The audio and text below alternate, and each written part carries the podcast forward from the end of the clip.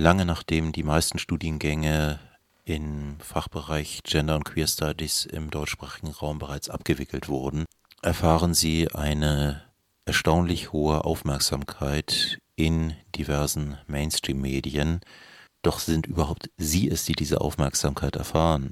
Manchmal scheint es, als würde der Begriff Gender nur noch in erster Linie von Leuten verwendet werden, die kein wirkliches Verständnis und keine wirkliche Sympathie für dieses Thema haben.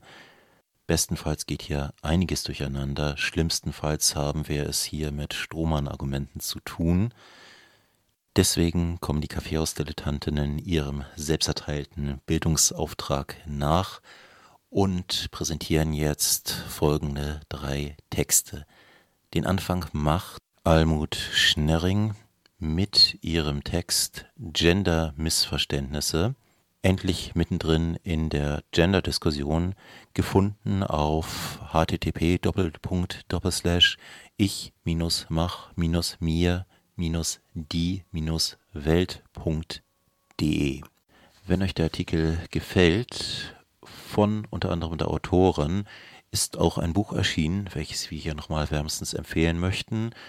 Schnering Almut, Verlan Sascha, Die Rosa-Hellblau-Falle für eine Kindheit ohne Rollenklischees, München 2014. Im Anschluss dann ein Text von Kai Denker, das sozialbiologische äh, Sex-Gender-Konstrukt, gefunden auf denker.net. Den Abschluss macht äh, der Beitrag von Radio Korax, die Angst vor dem G-Wort, eine Diskussion zu Gender, Ideologie und Wissenschaftlichkeit, gefunden auf freie-radios.net slash 65043.